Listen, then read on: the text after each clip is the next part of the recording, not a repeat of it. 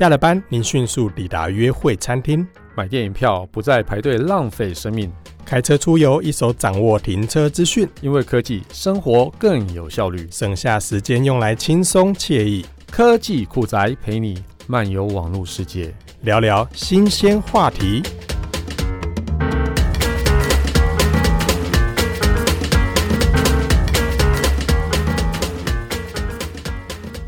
好，其实，在疫情期间呢，不论是服务业啊、餐饮业、媒体业，或是大企业的营运啊，都受到非常大的影响。尤其是这几个月啊，台湾进入了一个疫情的警戒，更让所有朋友的生活陷入前所未见的冲击啊。那这次我们特别邀请到台湾最大直播平台啊，17Live 的品牌暨企业沟通部副总涂佩君 Christine 来到科技酷宅，来跟我们聊聊疫情冲击下企业该怎么样转变啊。Christine 先跟科技酷宅的听众们打个招呼吧。Hello，呃，大家好，我是 Christine，呃，我代表一期 Lab，跟在空中跟云端跟大家见面。哈哈哈哈对，像最近的空中跟云端好像就是还蛮习以为常的，像工作也要云端，对啊，跟朋友见面也在云端，对，然后也可以什么云端品酒啊，啊云端一起共餐这样子，对不对？所以 Christine，我其实对你的职称非常非常的好奇，有点绕口，你知道吗？品牌暨企业沟通，嗯，嗯，这个蛮长的一个职称，它最主要的工作是什么啊？对外跟所有的消费者接触的一个管道或窗口，嗯，所以这个工作应该是超级超级忙哦。哎，现在应该大家都很忙，对，因为所有的事情都转到呃，您刚才说就是哎，在一起在线上跟大家喝酒，一起在线上跟大家开会。一起跟大家在线上做很多很多你以前没有想过的事情。所以，Christine 这几个月应该都是在家上班，没错吧？哈。对，台湾区在家里上班已经两个多月了。两个多月了，嗯，就是在疫情一开始发生一点点的迹象的时候，其实我们就已经全体都在家上班了。那其实蛮多朋友啊，就是 Work from home 开始之前啊，他他都会觉得。哎，那个居家工作好像蛮舒服的，蛮开心的哦。但事实上，开始居家工作之后，才发现，哎，天哪，好像不是自己想象的那么一回事。那 Work from home 对你来说是一件困扰的事情吗？还是说你也觉得怡然自得，即使可以回公司上班，也是想继续在家里工作这样子？好，我如果你问的是我个人的体验的话，对，我会觉得，其实在家里上班是一种很好的工作经验。嗯哼。或者是呃生活经验，嗯哼，对，因为对我来讲，我不是一种身份，呃，我必须要照顾我的家人，嗯哼，那我会觉得，其实在家里上班，让我可以多方兼顾所有的事情，对，那最大的 impact 就是不能去餐厅吃饭。哦，真的。我好想念餐厅哦！对，就是这件事情，就总觉得外带怪怪的。真的，就像是火锅把它搬到家里来，感觉有点奇怪。也不一样。比如说前阵子我就会发说，哦，我好想念那个法国餐的那个用餐的感觉哦，哦我好想吃，对，对我好想吃那个热腾腾的油封鸭腿。是，然后想要吃那个刚出炉的舒芙蕾，呃，在家里好像你可以做这件事情，我也会做，但是你总觉得，呃，我想要只单纯享受用餐的感觉。不想要自己动手，对。对对对，对，没有没有被人 serve 的感觉不一样。哎，真的，我不晓得哪时候才可以自在的在餐厅里面吃饭。虽然说已经逐渐解封了，但是还是有点不安心的感觉，这样子。对对，对，然后不能出去玩啊。我们像我们家的小孩就说：“哈、嗯啊，那我什么时候可以去？”美国什么时候可以去欧洲？什么时候又可以去东京迪士尼玩？嗯、对、嗯，就是 outing 的这件事情，就是在现在来说，就是一个小小的奢求这样子。哎、真的，因为我以往在两年前其实都还蛮常出差的，每个月可能就出差一两次，在国外出差。结果去年的一开始的时候觉得，哎、不用出差耶，好像还蛮舒服的，然后就很轻松的过了一年。就今年一开始好像又不能出差，然后就觉得开始有点想念那种出差忙碌的那种感觉。对，这个好像有点变态呀。那我们就回到这次要聊的主题哈。那其实疫情呢、啊，它其实冲击改变蛮多人工作方式的。那很多公司其实就应该算是开始在学习如何在云端作业哦。那刚刚 Christine 也有说，呃，在疫情开始之前啊，17Life 就已经准备好云端的管理跟营运，然后就也就在疫情一开端的时候，大家就开始 work from home，似乎就是准备的非常非常的完全哦，提早准备蛮多的。那为什么你们有办法这么快速的去做这个反应呢？呃，应该这样说，其实我们就是一个数位平台，我们的数位，因为我们做直播。我们的产品本身就是在云端的一个产品，它并不是实体上面跟大家见面或互动的，所以这件事情其实相较于我们工作环境上面，也是都是这样子的一个思考的逻辑，所以我们在数位线上的东西一直都是我们的常态。也就是说，比如说，我们有很多的呃不同 region 的团队，所以我们常常要做 remote offices 的这样子的工作，所以我们要跨区、跨时区跟大家互相沟通。那因为跨时区沟通这件事情，其实就需要有很强大的沟通能力跟工具来做这些事情，所以大家对于原先在设定上面就已经是这样子的思考的逻辑，对。嗯 Christine 刚刚讲到，你是用云端的一些工具来来去做一些沟通啊，哈。那其实像 17Life 的公司规模非常的大，那部门细分也非常的多啊。那你们的员工们，他们都是怎么样用日常作业来去用云端来进行啊？用了哪些工具？是我们平常用的那个什么 Google Meet 啊，或是 Teams 这样子的东西吗？我觉得线上会议这件事情大概都是用 Google Meet，或者是用就从 Google 会有 Calendar 的连接，这样的东西其实是很惯常跟不同 region 在工作的。那现在 Work from Home 主要会是台湾区自己的合作伙伴跨部门的沟通。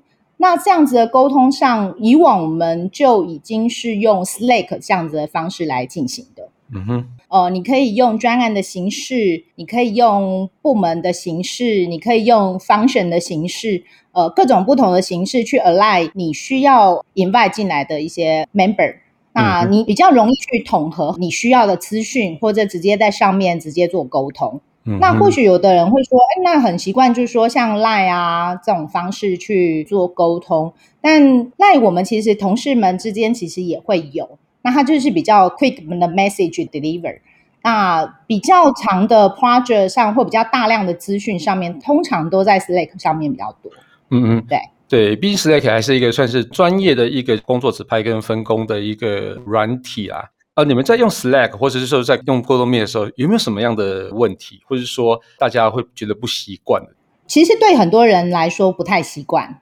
特别是呃，因为我们有很多 division，嗯，那这些 division 里面的成员也有不一样的产业来的。嗯，那有些是比较传统的产业或者是硬体，他可能原先对这种跨区的合作或者是用这样子数位工具上的沟通版就比较少。嗯，那他们就会相较来说就会比较觉得说，哎。在 Slack 里面，其实那个资讯量非常非常的庞大，因为一个人有可能有 division 上面的 group，你也有 project 上面的 group，你可能有跟老板或者是主管之间的 group，所以他的你每个人的 Slack 其实都有非常多的 information 在上面。嗯哼，那大家就会觉得说，对，那这样子怎么样去有效的管理你需要的 message？跟怎么样子可以去统合不同的东西？那接下来就是其实是一种工作自己的工作调整跟工作思维上面如何去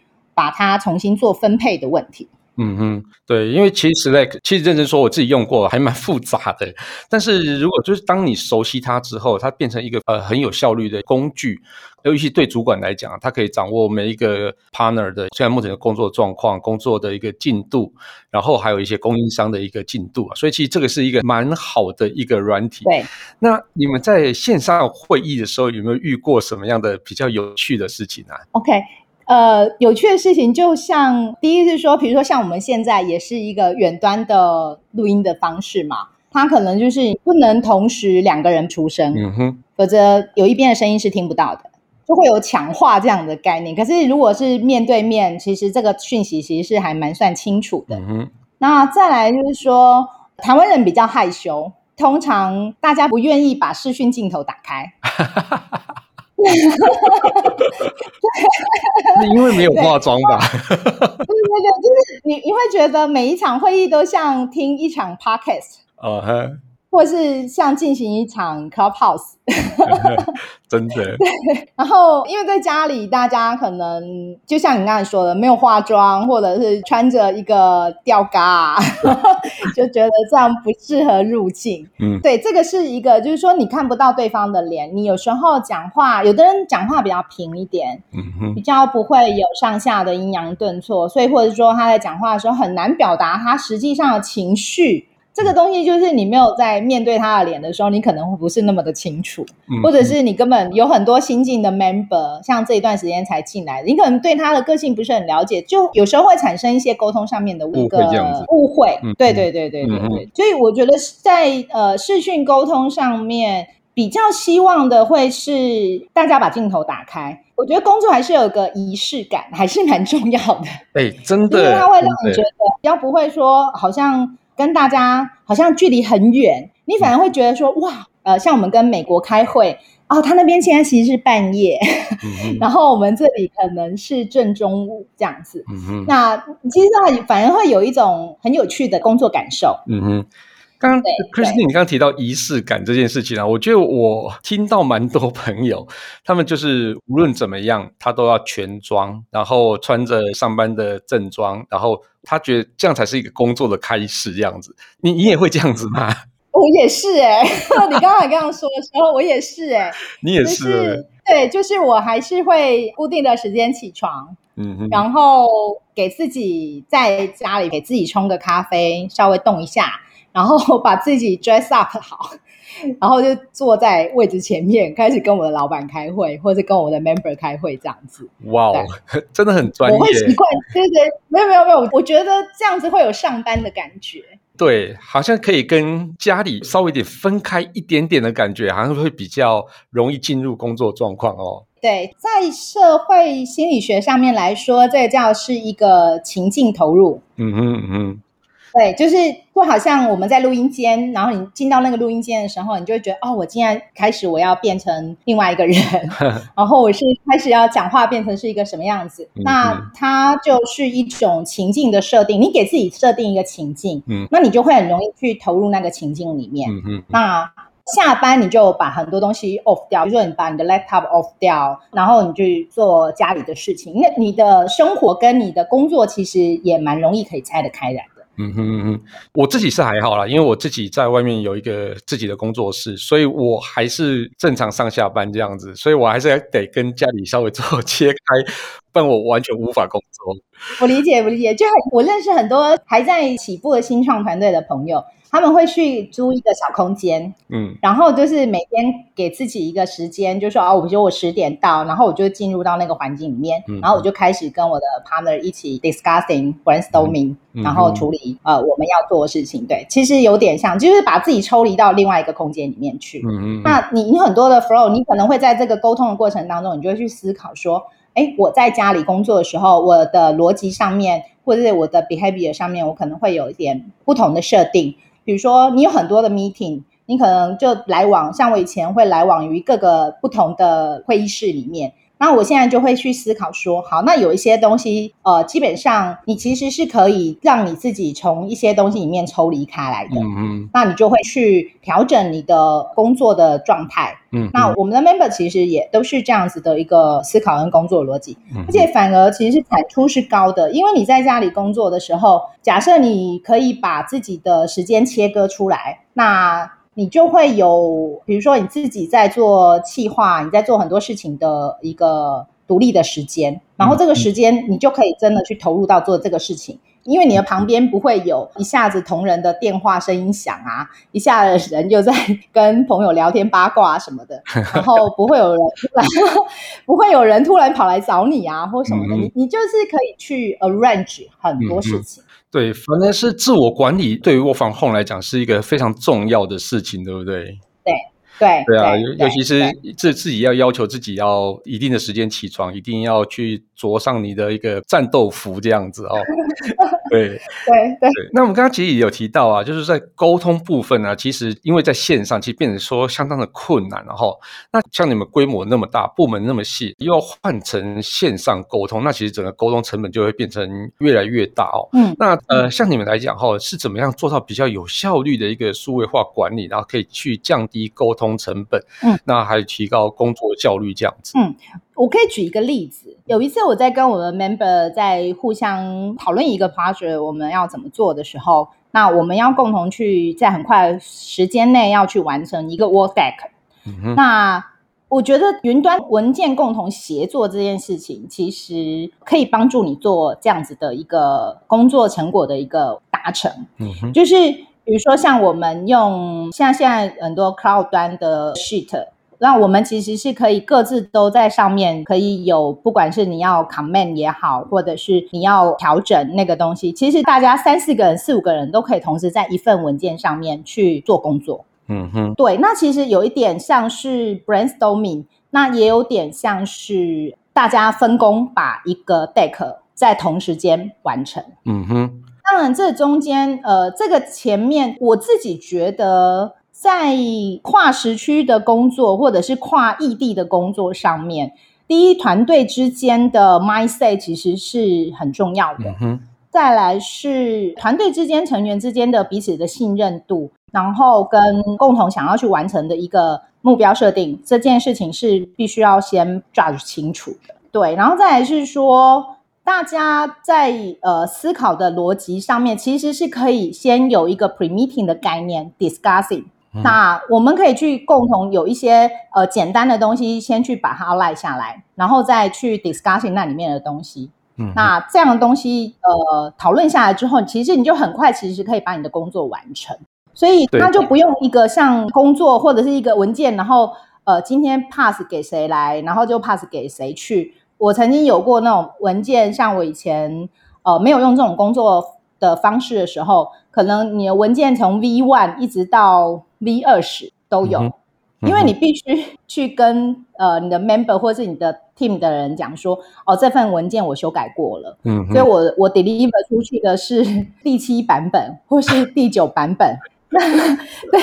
然后每个人都会去增加一个版本，嗯，然后对，然后你里面会有看到很多。呃，他划掉了，然后或者他在改的东西，然后就有很多不同的注解跟颜色等等的东西。嗯、那其实文件搞到最后一个东西就变得很复杂。对对对，反而是说觉觉得是一个思维逻辑的调整，跟同事之间愿意为一件事情共同去合作，嗯、然后共同团队合作把它产出。嗯，对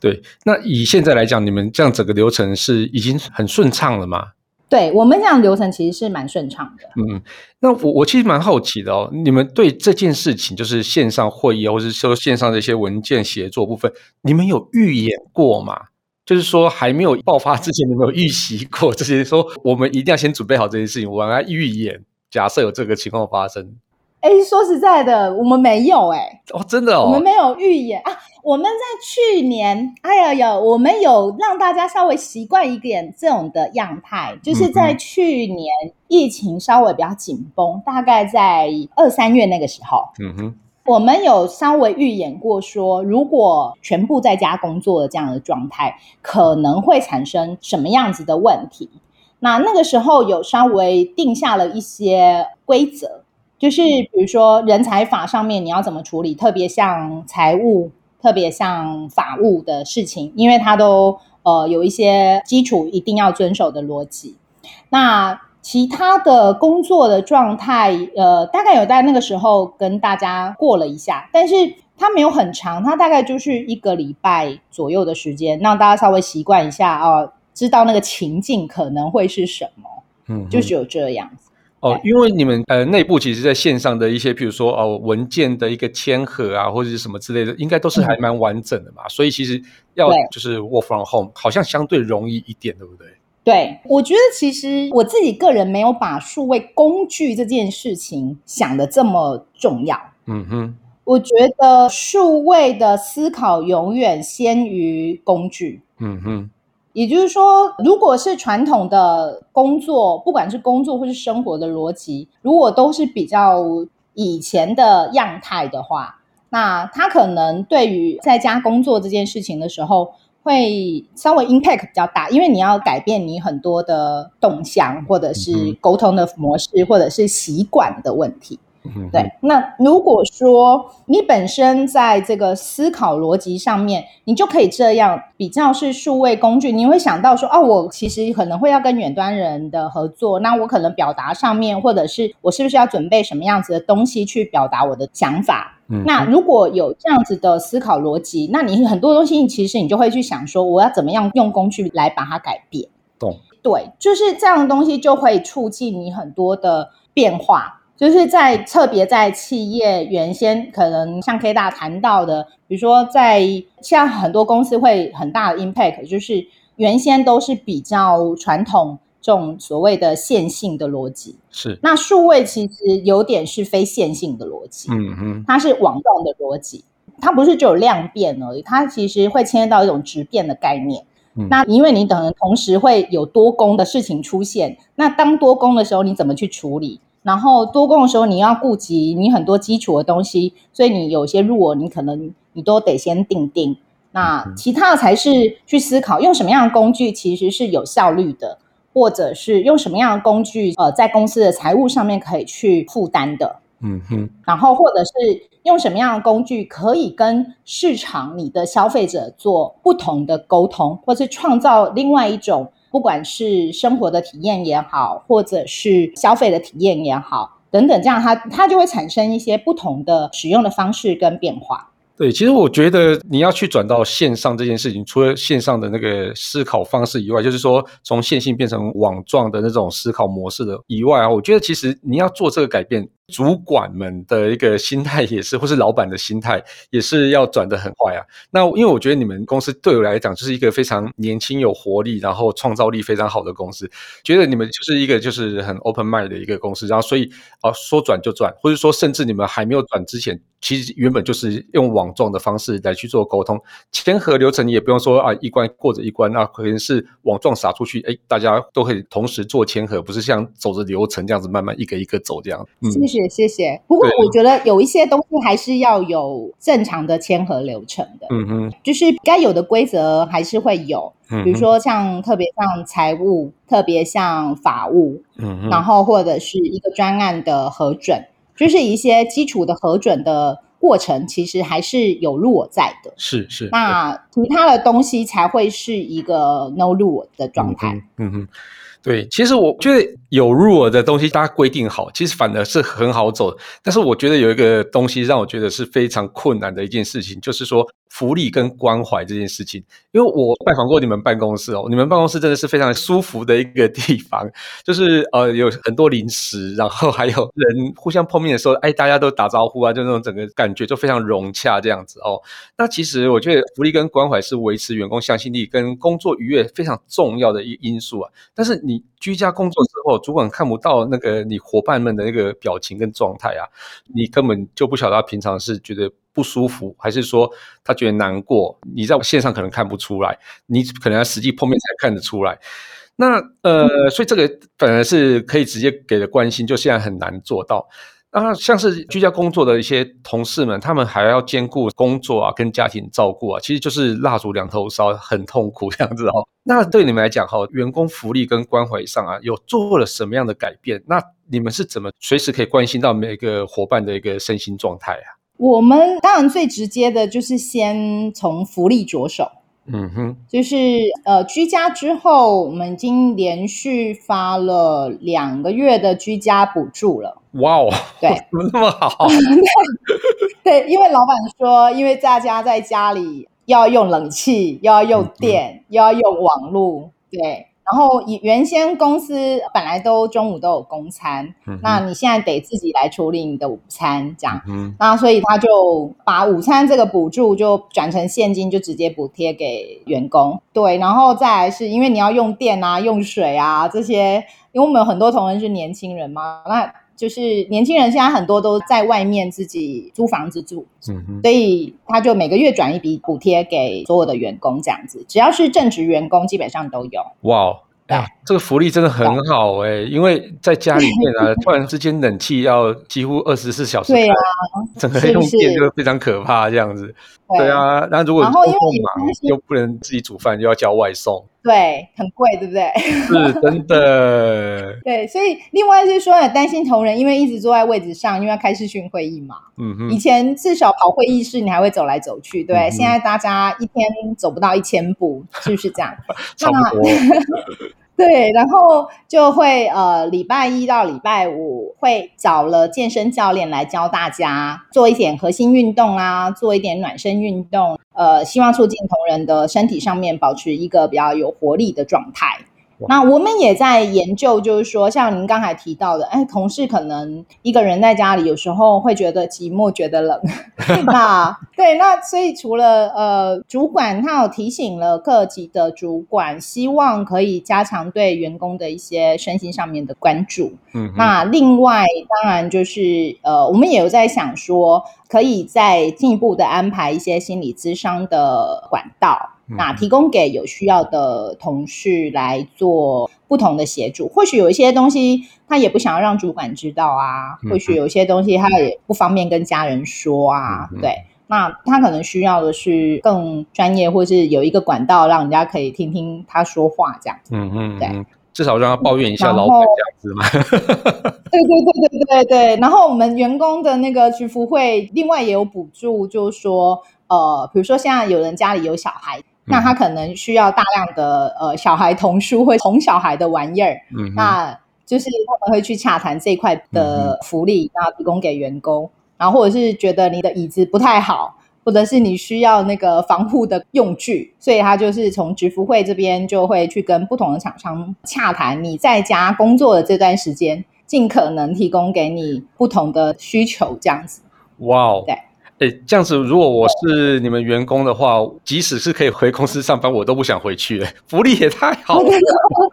真的。啊，我们还有团建的费用，团体建设，就是大家用用餐呐、啊。以前就是你可能去餐厅吃饭，那现在就变成转成用 Uber Eats 的方式帮你送到家，这样。哦，懂懂，就是部门聚会类似像这样的东西。对对对对对对对对对。哦，哇，天哪，你们福利也太好了。这个 对，因为因为我们的我，我想把公司收掉，去你们公司上班。欢迎欢迎，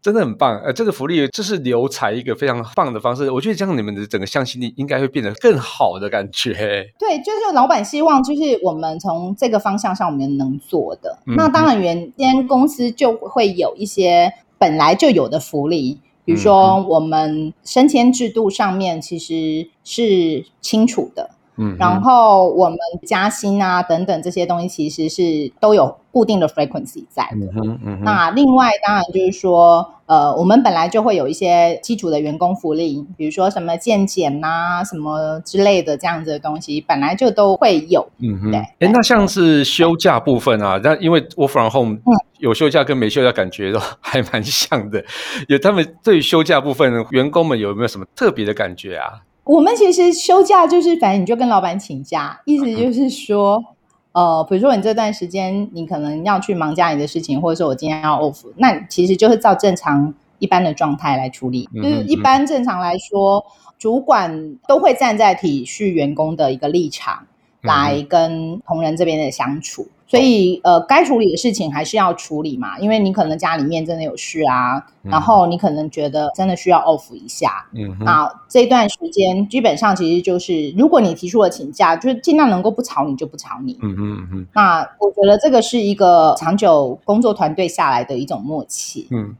对，我觉得你们这样真的很体贴。我对，如果我我是那个刚毕业要求职的，我应该会把一期 live 列为最优先考虑的一个对象。这样可以可以可以。OK，对，那我们刚刚讲到的求职这件事情哦，就是其实现在就刚好就毕业潮啊，就是毕业跟求职的一个季节。结果遇到了疫情啊，那其实对于求职者来讲，其实也是蛮大的一个改变啊。他必须要从那个面对面的访谈啊，变成那个线上的面试。那在你的经验中啊，线上面试跟实体面试对于求职者来讲有没有什么不一样？那你有没有建议线上面试的时候啊，这些面试者应该要注意什么事项啊？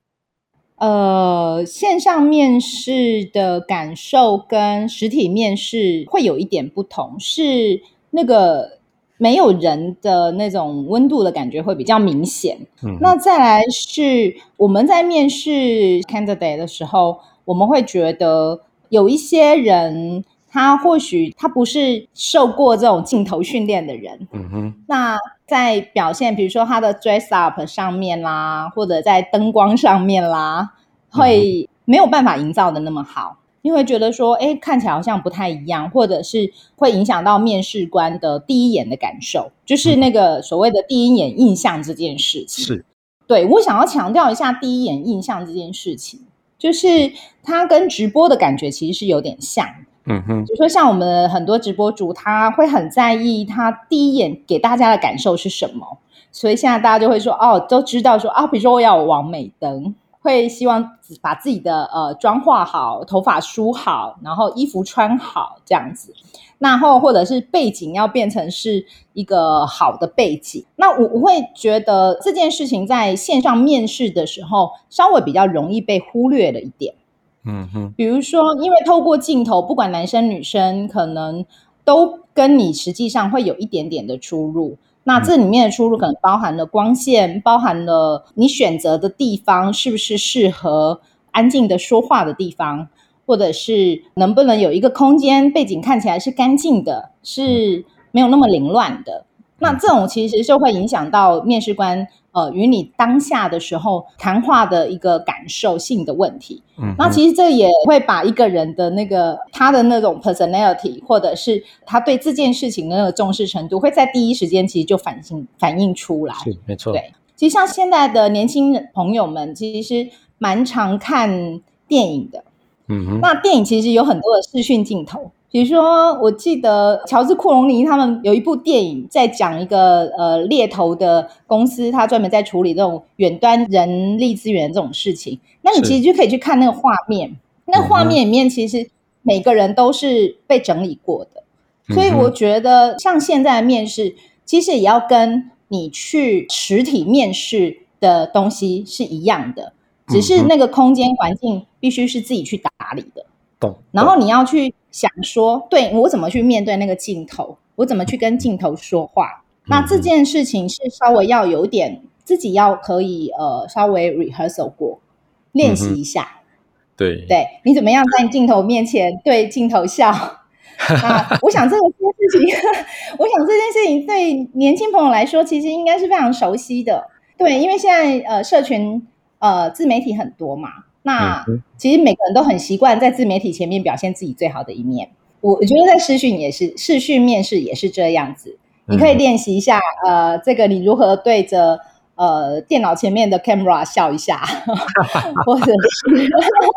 或者是讲话的时候，呃，可能不能讲太快，呃，言语之间可能每一个字稍微清楚一点，但其实会透过麦克风，其实会听不清楚你在讲些什么。嗯哼。对，稍微自己稍微练习一下，然后录下来听一下，就很像我们在学习语言一样，嗯、就是说，哎，你稍微录一下，听一下，也让自己感受一下，哦，那个听起来是什么样子？对，现在就是说，你都是呃，现在都改成线上面试的时候，其实怎么样子可以去抓住那个最好的机会的一个方法。嗯嗯嗯。对啊，我觉得面对镜头紧张这件事情，我觉得好像现在年轻人比我们这一代的要好很多，因为毕竟我们这一代是 比较少面对镜头，所以一开始面对镜头的时候，反正觉得非常不自在啊，或或是说视讯会议、视讯哦聊天，都觉得哎那也怪怪啊呢。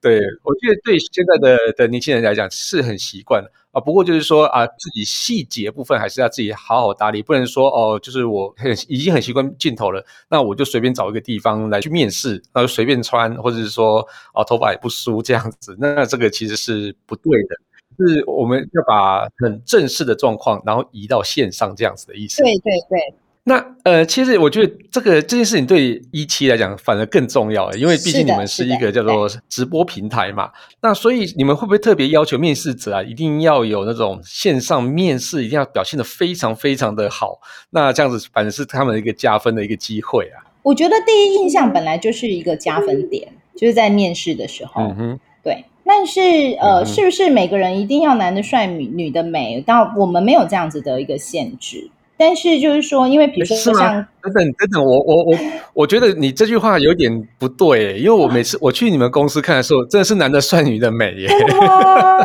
谢谢你们。那你应该没有看到我，就不帅不美的都躲起来了。是这样子吗？对对对，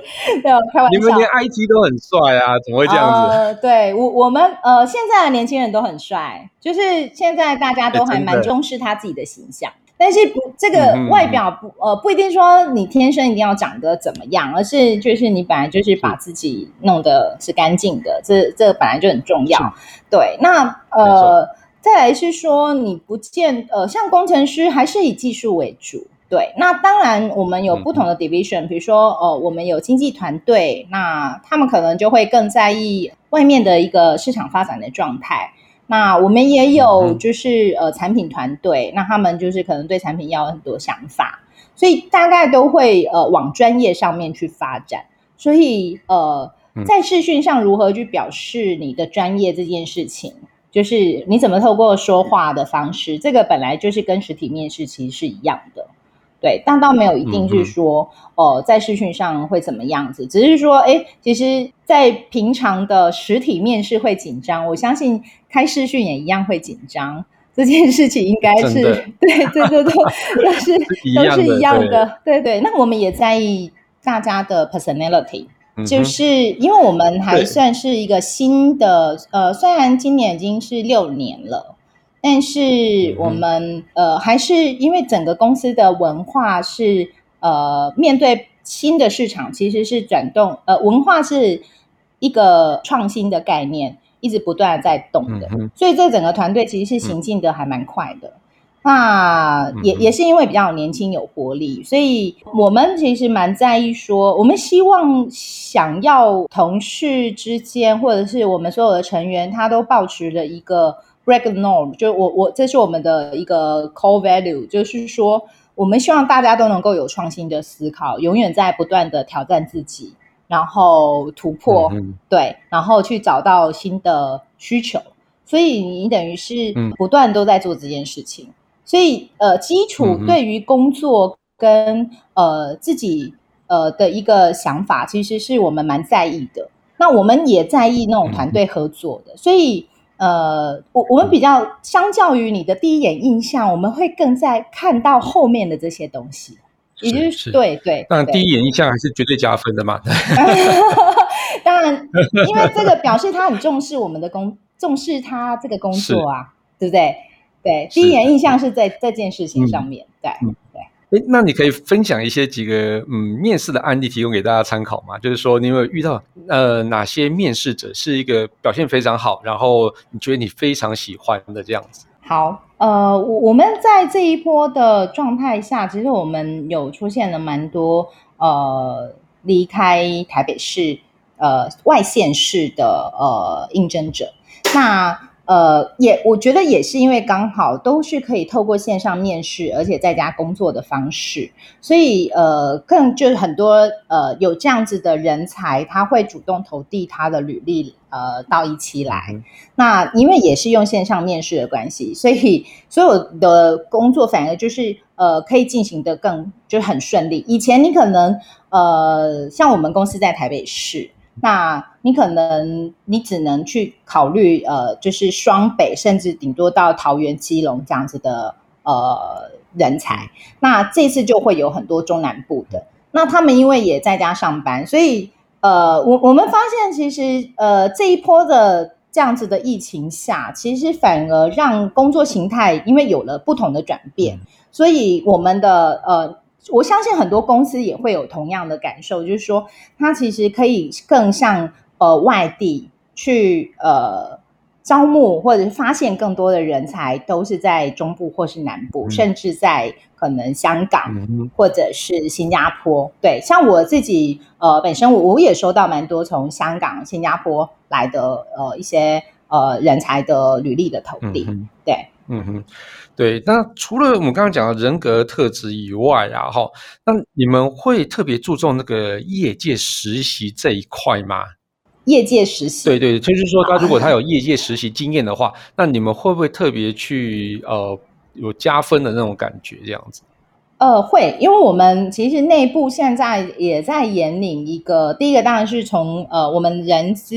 呃人力资源这边，其实也有在引领就是实习的一些计划。嗯，那再来，我们也会在意说，如果有同事他们有呃就是 intern 的这样的经验，对我们来说也很重要，因为他已表示他其实已经先一步了解了，其实在学校工作或者是在学校工作跟。呃，实质上在职场上工作，其实它是有一个很大的落差的，嗯、包含了呃，真正职场人在意的是什么，嗯、或者是他的工作的呃 tempo 应该是什么，或者是跟团队上面的合作可以是什么，然后呃，如何在很多的事情当中做取舍。我觉得在呃有很好的呃 intern 上面的表现，通常我们都会先呃第一个先去考虑这件事情。嗯那像特别像呃，我觉得像在工程端，其实有很多在学校里面有非常优秀的呃年轻朋友。嗯、那他们其实呃，他们的呃表现的方式其实是可以不用呃，他们比较不会受限于就是说工作经验上面的问题，嗯、因为他们因为我们在工程上面或者在产品端上面，我们需要的是一个创新，需要的是一个很呃。很强大的一个技术能力的。嗯、那其实他如果能够在 intern 的时候，或者在他在学校的时候，他能够有呃有一个小成果出来，或者是他能够呃表现出一个东西，拿出一个东西出来，其实对我们来说，其实是一个非常大的福利。就这个是反而是我们的福利，嗯、就是福音，就是我们可以招募到很好的人这样子。那他的这样东西，其实也相对其实就是一种他自己的 performance 的表现，没错。对，我觉得像是在一些、嗯、哦，譬如说他像是 IT 人、IT 人员，他呃在学生时代就有一些作品出来的时候，那反正你们可以去借助他的那个作品的长才，或许可以跟你们的呃串流软体哦，可以去做，或或你们服务可以去结合这样子。哦，那这个是非常棒的一个人才，这样子。对对对对对对对对对。接下来有这个问题，我觉得蛮有趣的，就是说，因为我发现啊，你们最近有获选那个国发会 Startup Island 台湾的一个杰出新创企业 Next Big 的奖项啊。那这个我觉得蛮是，也，就是说，因为你们规模非常大，但是。我我每次去跟你们呃同事接触啊，或者是说到你们公司去拜访的时候，都觉得，哎，你们就是一个新创公司的感觉哦，那整个非常的、呃、非常的有趣啊，就是说，哦，虽然说已经。呃，我其实比较少看到那么大规模的一个新创公司这样子哦。对，新创。对对对对。但是我觉得很多人应该是不太了解“新创”这个词的定义啊，就觉得好像创业或者开公司就是新创。嗯、那你可不可以帮大家解释一下，嗯、就是说所谓的新创事业跟一般公司有没有什么不一样的地方啊？呃，我我你说要呃，我来解释，我我不太具代表性啊，就是呃，这个 这个真是不好意思，我我可能可以稍微呃，就我的理解，我我想关呃，在政府单位本来就有为新创下了一个定义，是，那它那个定义是一个呃，就是你的公司从成立到呃满四十二个月，嗯、就三年。嗯就是会被归为新创公司这样子。嗯、那其实如果照这样的定义来说，其实呃一期 Life 其实已经不是要做新创公司。嗯、那等于说我们在新创的三年这个过程里面，其实我们走到了香港，走到了日本。嗯、所以呃，可能在就是呃政府的定义上面，其实我们在新创的这个。呃，发展上面其实是不错的，所以我们也很荣幸得到了这个这样子的一个殊荣哦。嗯、那创新可能有很多不同的程度上面的东西，可能如果你原来是传统产业，你可能希望呃 break the rule，你可能会希望在你的产业里面的发展上面去做调整。那那但是如果是开了一个新的公司，然后你当然会去从市场端来看。呃，人的需求上面有什么是你发大发现的一个新的机会，或者是你觉得人的需求上面有什么东西是不够的？那你可能从自我的经验出发，然后去搭配呃很多实事求是的科学的精神，比如说你可能会去从市场调查上面去看，或者从很多数据上面去看，那你会去分析出来说，哦，我们在市场上面有很多人少了这样子的东西。那我可能针对这样的东西去发展新的商业机会。那我想，呃呃，一期一直都是呃这几年来，其实一直不断的都这样做。那当然刚开始就是说，我们可能呃希望可以呃在台湾呃站稳脚步，所以我们很快速的做了找找一个新的切入点，先去创立了一期 Life。那当然，其实这中间的过程一直不断，每其实每每应该说每个月或者是每一个每一个季，每一个每个半年，每一年，其实呃一期都处于一个不断的调整的一个呃状态。比如说，我们看到呃，我们从每天从数据端去看做研究，我们从呃调查端去做研究，我们也从呃消费者的使用回馈上面去做研究。那我们其实是一直不断在寻找，说什么样子的平台其实是呃更符合大家使用的，或者是有什么东西的需求其实是呃没有被满足的。那我们最主要的目标其实会是希望呃我们这样子的平台可以提供大家一个新的娱乐的一个呃选择。那你可以透过直播，你可以看到很多即时的东西，很真实性的东西。然后，呃，对，然后你又可以跟呃有人互动，那当然扩大一点，又会更是说，哎，每个人都可以变成是一个呃自我自自平台、自媒体的这样子的概念。那像像呃跟 K 大这样学习，就是每个人都可以是一个 呃很好的一个呃自媒体的呃，应该说不管是可能在新闻界说是公民新闻的呃执笔者啦。或者是呃自媒体的一个经营者啦，所以其实每个人在这个数新的数位时代，呃，都可以是一个自己的一个呃发声筒，然后可以透过呃我们的平台，然后去跟呃全世界只要是一期有落地的地方，都可以跟呃那个地方的人做交流，找到你的呃喜欢的朋友，或者是呃吸引到呃喜欢你这样子样态的人。不管是用呃言语也好，或者是用你的真心也好，就是你都可以在这边可以寻找你的呃到你的伙伴。那如果你的伙伴越来越多，当然就有的人会呃给自己设定说啊，我想要我的话语可以去影响到很多人。那你的呃你可能就在市场上就是说啊，你可能成为了一个意见领袖这样子。对，我我想呃一些在平台上面的设定上面。呃，其实会比较有这样子，呃，就有这样的想法。那我们其实就会不断一直在调整，所以呃，新创我们也很感谢，就是呃，政府给了我们一个这样子的一个荣耀。那我想整个公司其实都呃一直的往这个方向上面去做这样子的事情，所以我们也培养呃员工他能够呃充满创新的动能，好，就是不会受限于呃过去呃过去说，比如说。呃，过去我们做了这样子的事情，呃，失败了，那我们觉得，我们就从中学习，说，哎，我到底失败在哪里？呃，哪一个问题是不对的？那我们从中你去调整，然后去寻找到新的呃正确的方向，这样。其实，一期对我的感觉来讲啊，它其实就是一个非常有活力的公司。那刚刚 Christine 也有讲说，哦哦，一期的整个员工福利非常非常的好啊，哦，然后给予的那个福利让我觉得超级羡慕。它其实就是跟我印象中的那个新创公司非常的符合，就是说，它给予员工的福利啊，都特别特别的好。那对于员工的照顾，当然也是特别好。那当然就是说，我们就是还是我有一些哦，每一个平台啊，就在新创时期都有一些滚动式的调整这样子那我们也期待一期号可以为台湾啊，或者日本，或者说呃，在各地有落地的地方的一个国家哈，都可以有更好的一个娱乐这样子，当然也可以培养出更多的 KOL，然后直播网红这样子啊。哈，那就感谢 Christine 今天特地特地来我们科技库来跟大家聊聊啊。然后除了聊一些。那个企业的一个线上的那个转型之外呢，还聊聊怎么去哦做面试哦，那我觉得应该是我自己收获都非常非常的大。谢谢谢谢，这是 好，感谢大家收听这期节目，我是科技阿酷 Kissplay。呃，我是一期 Life 品牌及企业沟通部副总 Christine。如果你有其他任何想听或觉得有点酷或宅味很重的科技话题，都欢迎到我们脸书社团科技酷仔来留言给我们哦。当然，更欢迎到一期 Life 用直播的方式分享给大家哦。还有啊，快分享我们节目给你酷到不行，或者宅味最重的朋友，一起加入科技酷宅与一期 Life 的异想世界。拜拜。拜拜本集节目由一期 Life 赞助播出。